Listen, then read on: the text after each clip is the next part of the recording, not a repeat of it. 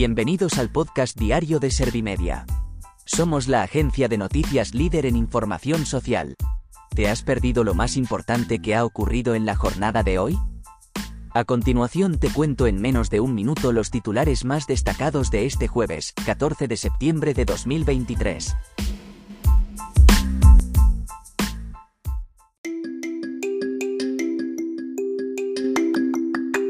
El Banco Central Europeo sube los tipos de interés en otros 25 puntos básicos. El PP exige al gobierno clarificar por escrito el propósito de la cita de Díaz con Puigdemont y si se va a repetir. El PSOE expulsa a Nicolás Redondo Terreros por su reiterado menosprecio a las siglas. Podemos reclama ministros de su propia elección y autonomía de voto dentro de Sumar. El precio de los carburantes sigue al alza y sube hasta un 0,7% en la última semana.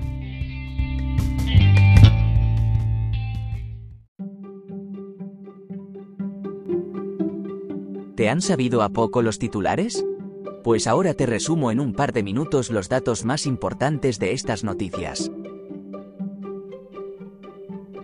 El Banco Central Europeo sube los tipos de interés en otros 25 puntos básicos. El Consejo Europeo del Banco Emisor ha acordado situar el tipo de interés general en el 4,5% a partir del 20 de septiembre.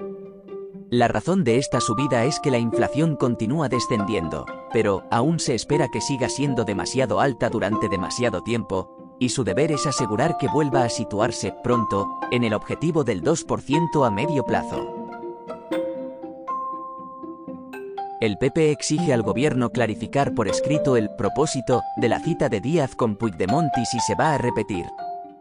El Grupo Parlamentario Popular en el Senado registró una batería de preguntas al gobierno para obtener respuesta por escrito sobre la reunión de la vicepresidenta segunda del Ejecutivo en funciones con el expresidente catalán Carles Puigdemont.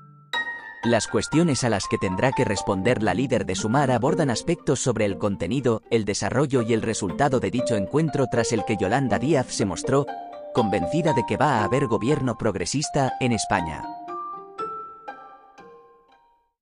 El PSOE expulsa a Nicolás Redondo Terreros por su reiterado menosprecio a las siglas. El veterano político vasco ha sido expedientado por su reiterado menosprecio a las siglas del partido en sus declaraciones públicas contrarias a la línea política que encabeza Pedro Sánchez. Desde el partido se transmite que 8 millones de votantes merecen respeto y también una organización con 140 años de historia. Redondo Terreros fue expedientado anteriormente en 2021, pero no fue sancionado al disculparse en sus alegaciones, cosa que no ha hecho en esta ocasión. Podemos reclama ministros de su propia elección y autonomía de voto dentro de Sumar. Javier Sánchez Serna ha explicado que su formación defenderá en las próximas semanas garantizar la presencia de Podemos en el próximo gobierno de coalición con ministros y ministras propias. Pero, precisó, también, que decidan los propios órganos y la propia militancia de Podemos quiénes serán sus ministros.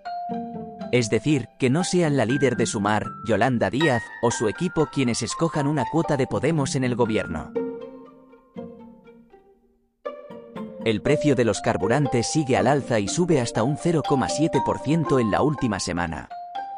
El precio de los combustibles en España sigue subiendo y suma su décima semana consecutiva encareciéndose. El coste de la gasolina lo ha hecho un 0,23% y el diésel ha subido un 0,74% en los últimos siete días. La gasolina se ha elevado de los 1,731 euro céntimos por litro hasta los 1,735 euro céntimos, mientras que el del diésel ha pasado de 1,622 a 1,634 euro